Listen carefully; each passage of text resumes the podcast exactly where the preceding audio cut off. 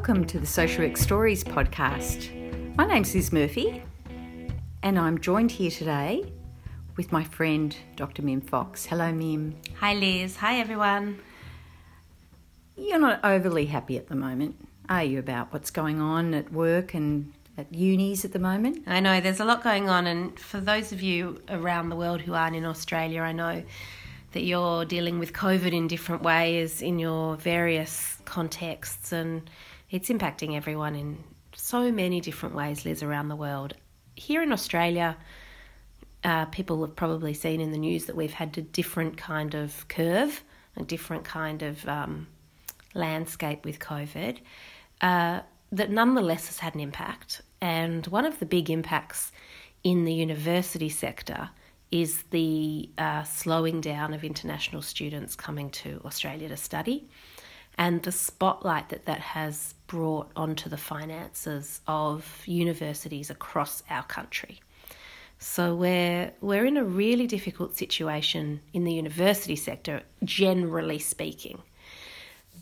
But at the same time as that, we've got some recent announcements that have been made that we're struggling with in the social work profession because uh, the government has decided to make some changes around the amount uh, of subsidy that is given to various programs that universities run, and some have been raised and some have been lowered, and some are the same, and it's linking to priority areas around training and employment and there's a large discourse, Lis, that's happening in our media and in our environments that's very heavily around uh, job worthy professions and all of this sort of stuff, validity in different forms. And one of the fallouts of all of this is that social work prog- pro- programs have actually been classified as society and culture, which puts us in a very high band uh, and could make social work education really expensive going forward for our students. At the moment, we have a real fight going on in the, between the profession and the government about trying to get us banned differently because we are in the wrong band. We should be in allied health, which would put us in the same sphere as all of our colleague healthcare professionals that we've been battling primarily through COVID with alongside. So, hopefully that will get us somewhere. Hopefully, we will push through this time. And um, I want to say to all of our listeners who I know are in the middle of social work degrees, are contemplating social work degrees in the future, our practitioners who work with students every day and with each other side by side and within the multidisciplinary teams and really battling it on the front lines. I just want to say to you all hang in there because we are fighting together, we are banding together, and fingers crossed we'll get somewhere in all of this and we will come out the other side um, stronger. That's my hope, Lis, that we come out stronger because there is a massive integrity in the education that we provide to the social work profession in this country and a massive value in what we know that we deliver in our work. And we know that everybody else acknowledges that as well. Mm. So hopefully hopefully we'll hear some news soon. I hope so, Mim. Yeah. And thanks for summing up really well what is currently going on because um, I, I would imagine that a lot of people haven't been aware of, of what's currently taking place. But you know, we will keep on carrying on too, you and I, and the social workers who are telling us their stories and sharing their stories. Like, oh, it's an amazing gift, isn't it? when a social worker sends us their story, which just shines a spotlight on this often hidden work. And that's part of what we're struggling with right now, isn't it? That social work is largely hidden. But when they send us in just a story that blows your mind, ah, it's a real gift. And I want to thank those social workers hugely for that. Yes, thank you. And thank you. I'm preemptively thanking this particular social worker. And we want to do something different with you this episode, listeners. We're not going to say too much about this next story. What we want you to do is listen to it in its entirety and observe your reactions to it from the very beginning right through to the end. not going to say any more. Mim and I are going to join you on the other side of this story and share our reactions with you. Enjoy.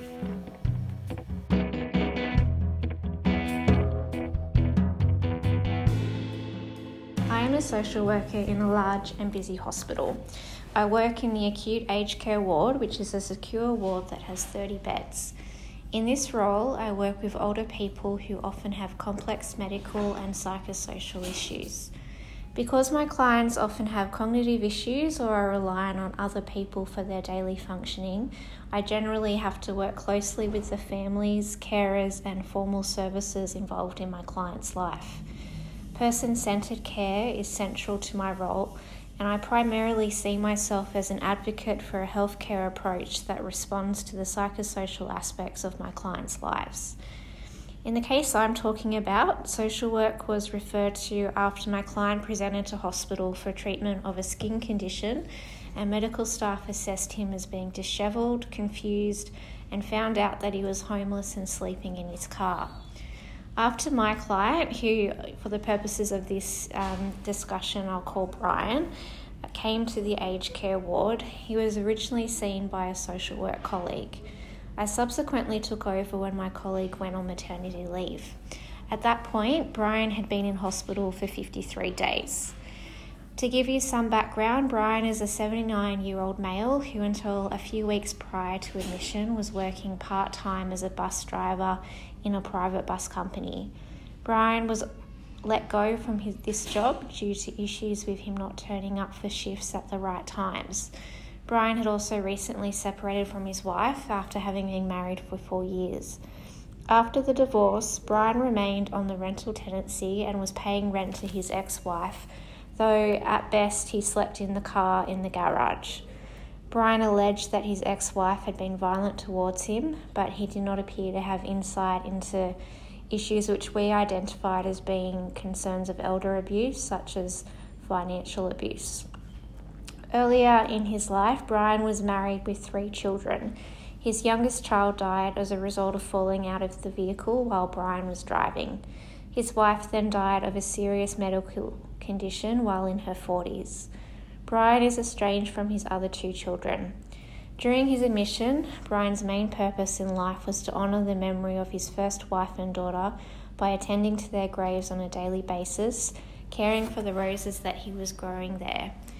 Not being able to leave the hospital to care for his family in this way was a significant source of distress for Brian, and it was something which he talked about basically every day.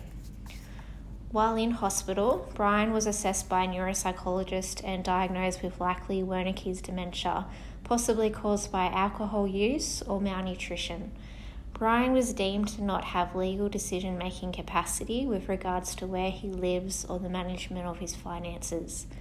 From a hospital perspective, Brian's main issues were his cognition, his homelessness, social isolation, and vulnerability to abuse. From a functional perspective, Brian was independent with his own cares and was able to manage basic meal preparation. By the time I took over, Brian had been appointed with a public guardian and public trustee. My social work colleague had proposed that Brian be referred to the ACH program, uh, which stands for Assistance with Care and Housing, and it's a program which assists older people with access to housing with the aim of discharging Brian from hospital into private rental. In order to access this service, Brian was referred to My Aged Care for a RAS assessment. These assessments don't normally take place in hospital, and this one only took place through special permission from the Ministry of Health. To be eligible for ACH assistance, the client also needs to have lodged an application for social housing with Communities and Justice. When I took over the case, Brian had had his RAS assessment and we were waiting for the provider of the Housing Assistance Program to accept a referral. My colleague had previously discussed the case with the ACH program, and so it was expected that this referral would be accepted.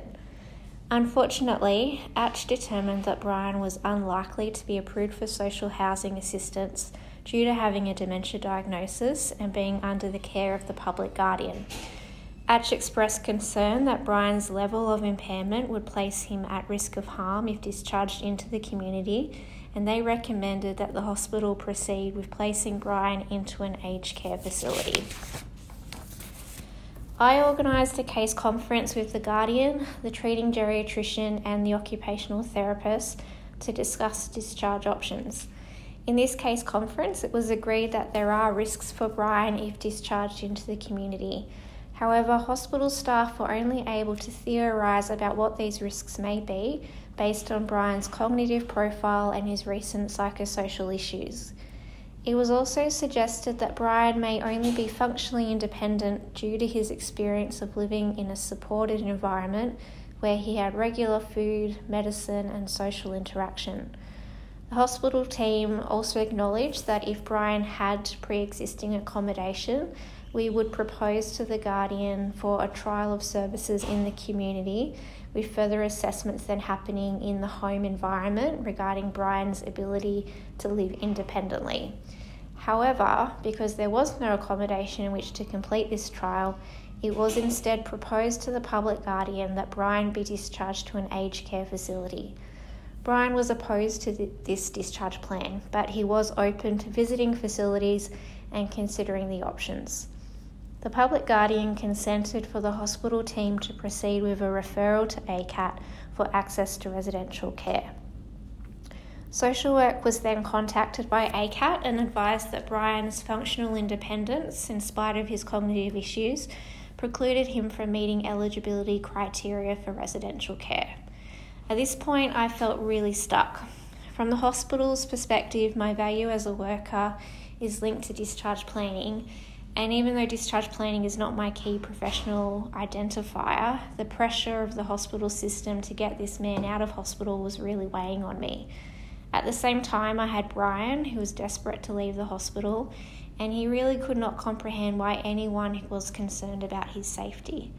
His human rights were being impacted because he was being kept in hospital against his will, and his legal decision making rights had been taken from him. He wanted to be able to live his own life like he had always done, but he had the guardian, hospital staff, and outside agencies determining what risks he could and couldn't take. The good thing about ACAT saying no is that it forced us to reconsider the least restrictive option of discharging Brian into the community. Another case conference was then held with all parties involved, including the ATCH program. It was hoped that by having ATCH attend the conference, they may reconsider the referral for housing assistance. But unfortunately, ATCH declined the referral again, this time based on Brian being a patient in hospital and their focus being on working with people who were already in the community. ATCH stated that there was nil significant support they could provide in lieu of inpatient social work. I then began the difficult and time consuming job of locating available private rental properties that were affordable within walking distance of the cemetery where Brian's family were located and close to essential services. In order to proceed with an application for private rental, I needed the consent of both the guardian regarding an accommodation decision and the consent of the public trustee regarding affordability. Because Brian was on an age pension, he had limited income available. He also had no furniture and minimal personal possessions. I therefore assisted Brian with an application for Rent Start assistance and I contacted charities regarding possible furniture and clothing donations. In the end, two suitable rental properties were located and Brian was happy to live in either. To facilitate this transition, I also organised the delivery of white goods completed the condition report for the property, arranged Meals on Wheels, and set up an electricity provider. Brian was discharged from hospital after 112 days. Following discharge, Brian was supported in the community through the Transitional Aged Care Program. The coordinator provided case management to Brian, and the Allied Health continued to review and train Brian with living independently in his new home. The program's social worker continued to liaise with Brian, public trustee, and the public guardian regarding outstanding psychosocial issues that were not fully addressed during hospital. When this three month program finished, Brian was approved for a level one home care package and he currently receives basic case management through this. Aside from a brief presentation to ED for a skin related issue, Brian has not re-presented to hospital and continues to live independently in the community. He was discharged from hospital nine months ago. This case really impacted me in a lot of ways, both personally and professionally. In the 50 something days of working with Brian, I developed a strong relationship with him and I really felt for him as a person and what his life was like at that time. From what I knew of him, Brian had a gentle and sweet personality. He was chivalrous. He would always insist on holding the door for me when we had to go somewhere off the ward. He liked to tell stories about his life and make jokes. If I told him I would come and speak to him and then fail to for whatever reason, he would gently reprimand me for not coming back. He described himself as not being very social and being a bit of a loner, but he was constantly socialising with staff and other patients on the ward. One of my favourite memories of Brian was the one time I was able to take him up to the cemetery where his wife and daughter are. Brian had expected the roses to have died because he wasn't there to tend to them, but they were blooming, and the moment Brian saw these roses, he started crying with joy. It was like he was home. I took photos for Brian of the graves and then had them printed and given to him the fact that I spent time making moments like this possible for Brian was built on my understanding of him, my valuing of him as a person and his inherent self worth, as well as my appreciation of the importance to Brian of being able to maintain his relationships with his deceased wife and daughter by visiting them. At the same time, because I felt so invested in Brian's life, it was hard to stop that relationship and let go. My role is limited in scope. I only work with people on the ward, and there was also lots of things that I didn't get to finish up with Brian. For example, I really wanted to be able to address the issues of suspected elder abuse and to advocate for Brian with his tenancy rights. He was still a registered tenant on the property with his ex wife, and he still had possessions in the unit. But by the time I picked up the case, the hospital's focus was on discharging Brian as soon as possible. At the same time, I knew that the police wouldn't be able to press charges because elder abuse is not a crime in Australia, and Brian had willingly been giving money to his ex wife for rent. It was helpful that Brian had a team of health professionals who I could hand things over to, like getting his possessions back. But because I had been working with Brian for so long and my own personality traits are to be very thorough and to see things through to the end, it was difficult to let go of my involvement. Brian also found it difficult to understand that I would no longer be involved, though I kept telling him that I only worked in the hospital and I introduced him to the next social worker. I think Brian saw me as a daughter type figure because he wanted me to be his next of kin, which I, you know, I had to politely decline. The case also highlighted to me some of the systemic gaps in how we care for older people in our society, as well as the prevalence of attitudes that are ageist. For example, Brian didn't fit neatly into criteria for assistance from the ACH program and he functionally didn't need residential care. The argument from ACH that Brian needed residential care because he had a dementia diagnosis did not really acknowledge the specific ways that Brian's dementia impacted him at that point in time, and it didn't validate all the ways which Brian was able to function.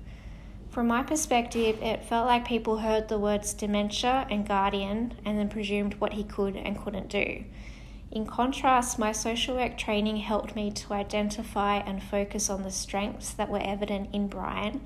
I also based my advocacy for Brian to be discharged into the community on my understanding of his human right to make decisions, even if there is risk involved. Although Brian had a substitute decision maker, my aim was to support him with his own decisions and to then present Brian's decisions to the Guardian.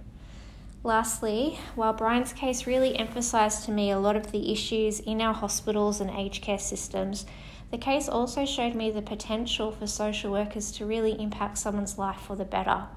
Because Brian's issues weren't considered medical or functional, social work was really able to lead the case and hold a pivotal role in advocating for a discharge plan that was focused around Brian and his wishes, while trying to provide as much support and minimise risks where possible.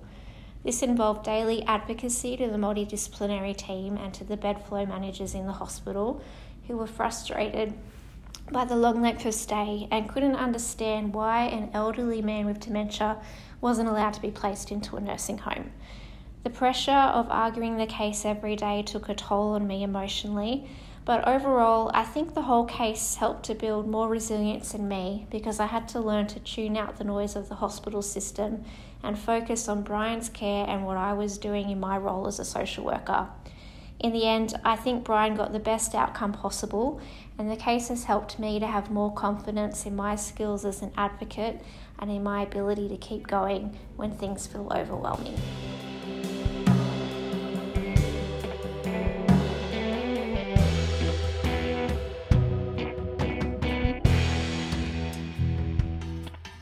Are we going to fight each other for whose reaction goes first? I I think Lis, you are going to have to take the lead here because I'm still sitting, honestly. On some level, I am still sitting with my response. So you go. All right. You go. So I'm going to be completely candid here. And when I first started listening to this, I was walking along the street and I had headphones in, and I thought, oh, okay, so this is an aged care. Um, it's, it's, it's going to be a, a piece about an interaction between this social worker and this um, elderly patient. And I listened to it on one level, and then at some point, something happened to me, and I wish I had timed it because suddenly I got taken onto a completely different ride to what I had anticipated. I could not have imagined for a minute the layers that were going to be revealed to me as I was listening to this. For me, Mim, this is a glorious case study uh, that I'd like to come back to. But first of all, I want to hear your reaction. Like, like, how did you react to it? Oh, Lis, I, I feel the same way. I started listening and I thought, oh, this is really transactional. Yeah. This is really, we're going to hear about process. And we did. We heard step by step the detail of the story, right? Uh, almost as though it was case notes being read out. Okay, like detail by detail. And then suddenly she shifts gear.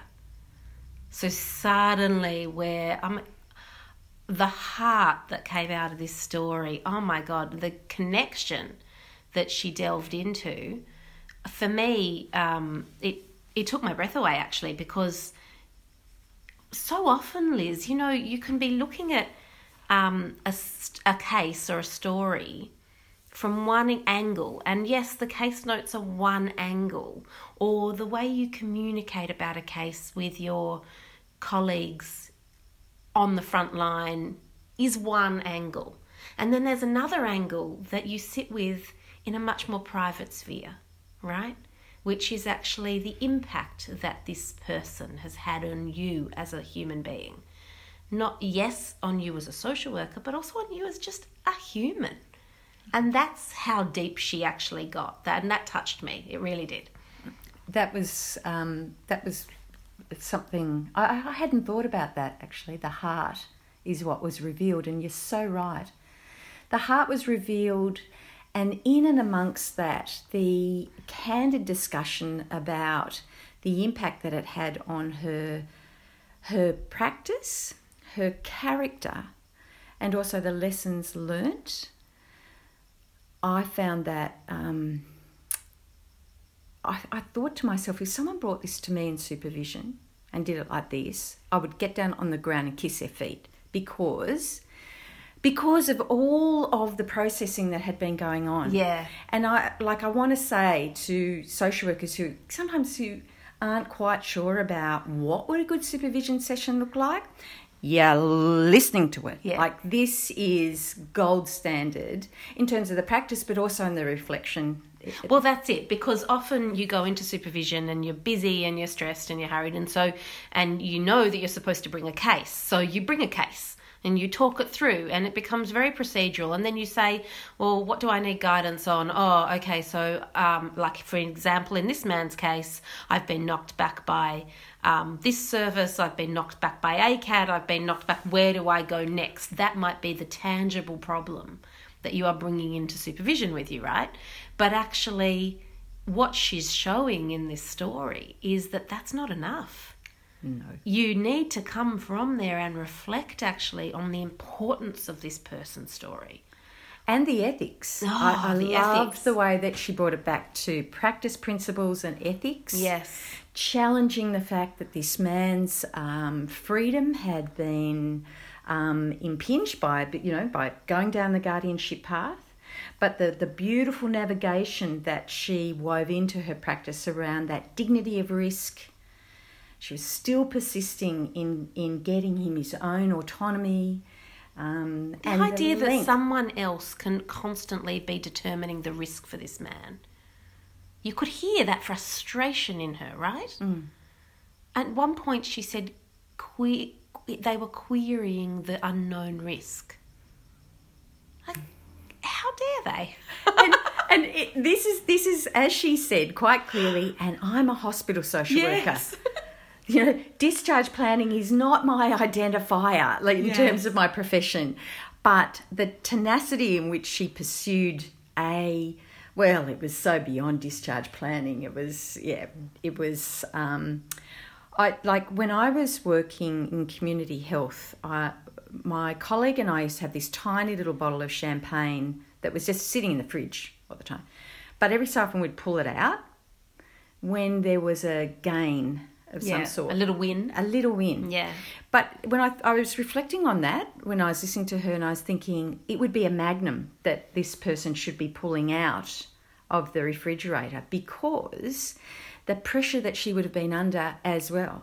Yeah. Like, again, she could have brought that to supervision. She could have Yeah. brought down the pressure of that hospital establishment going, get this man out of our hospital. It's been 50 plus days. Well, it was 112 days by the end of it. My God. Of Yes. course. She would have been hearing it at every meeting, every turn, right?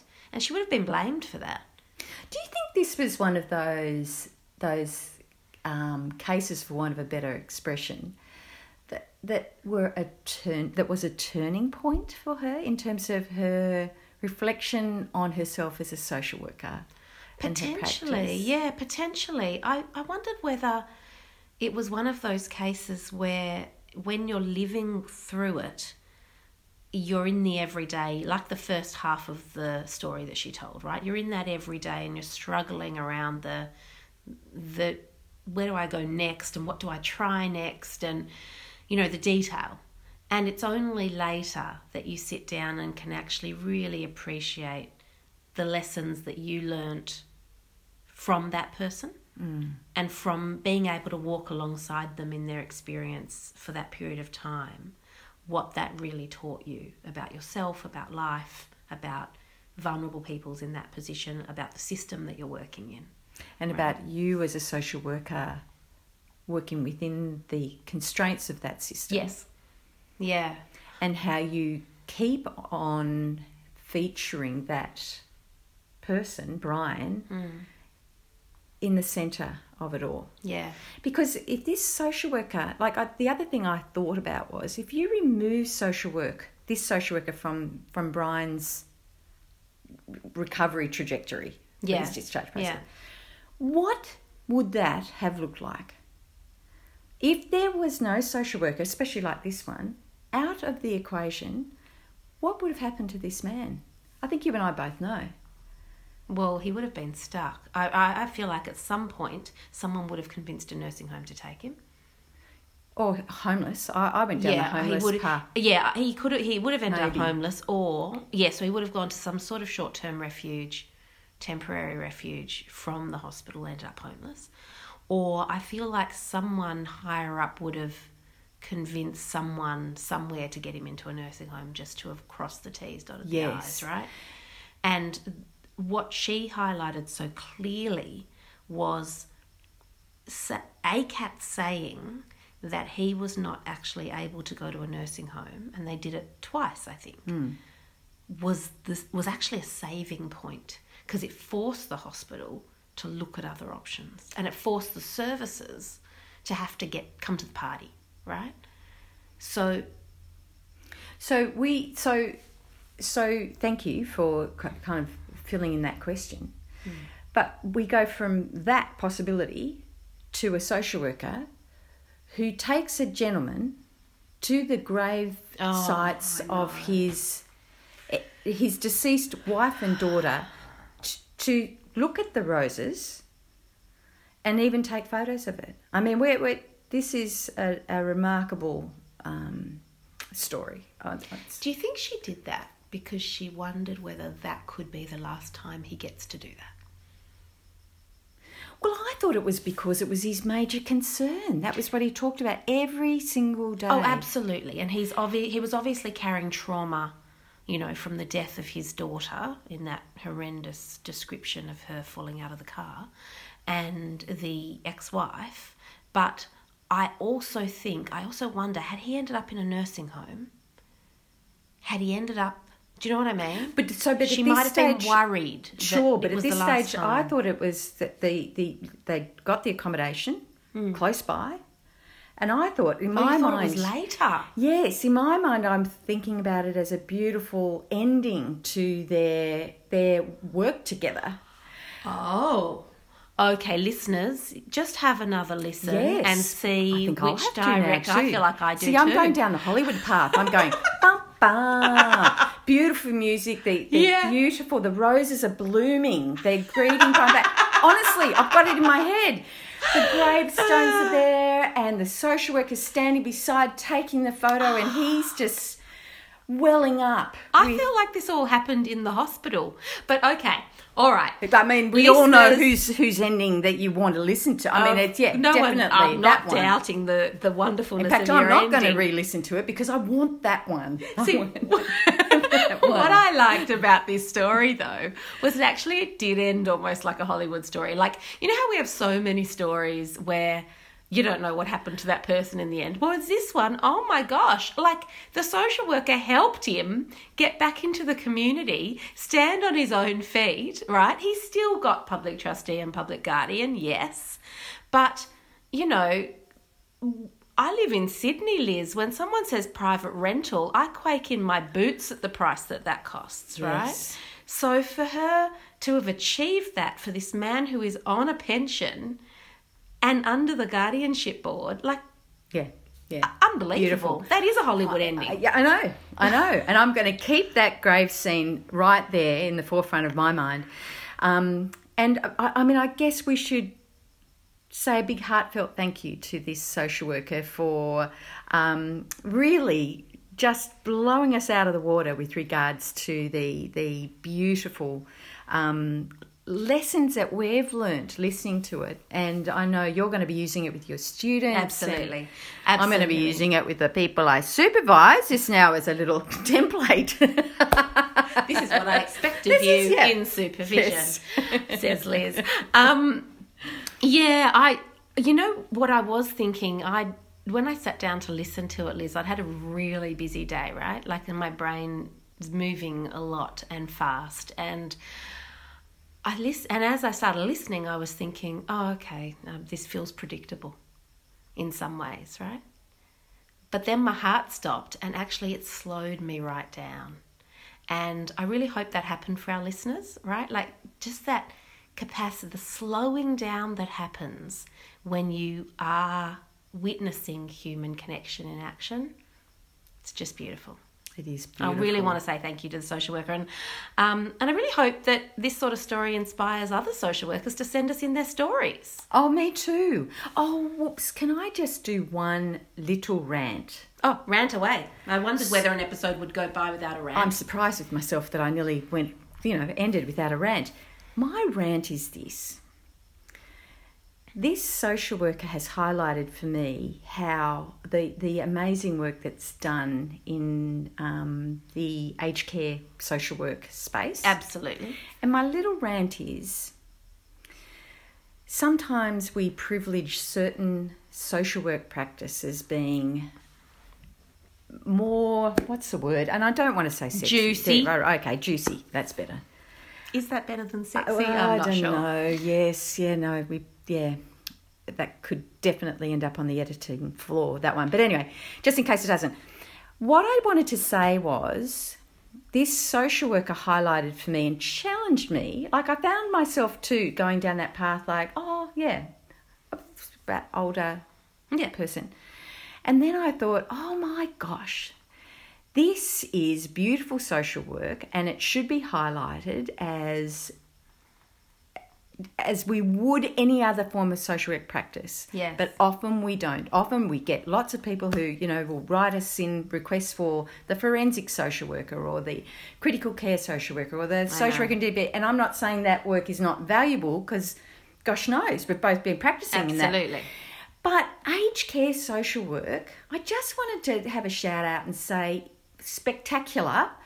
I want to have more aged care stories about the work that's being done in that place and really honour the work that those social workers are doing because I agree. I agree, and um, and I uh, we've said this um on early on when we started doing this podcast, Lis, and that you know um, Australia doesn't have a lot of social workers who work in nursing homes. We have some, but we don't have as many as other countries do. And so, if you are a aged care social worker working in a nursing home out there, we would really encourage you to send us in your stories because I think it's really important that we see the breadth of social work practice that happens in all the various contexts, right? There's also a number of social workers out there working in older people's mental health uh, services. And I think that's a really interesting area of practice as well that we really don't hear enough about in the everyday. So if you're in those services, in those teams, send us in your stories. It's as easy, Lis, as just doing a voice memo into your phone and then emailing it through to us. You can get on get in touch with us on our website www.socialworkstories.com. We really, really, really want to hear those stories, so bring them in. Before we finish up, uh, the other thing I wanted to say is that we've got some really great journalism interns working with us at the moment, Lis. We've got Hamish Cole, and uh, we've also got Noni Reginato. Noni Reginato, who's fantastic. And um, we're really enjoying having journalism interns working with us on the podcast. Our regular listeners will know that we often have social work students with us. We're going to have some more later in the year. But, um, but this is really exciting for us as well. So if you're if you've been looking at our website, if you've been checking out our new blog, or you've been enjoying our Instagram or Twitter posts, uh, re- tip your hat to our journalism students because um, they're doing a great job. They sure are. Thanks for remembering that. That's all right.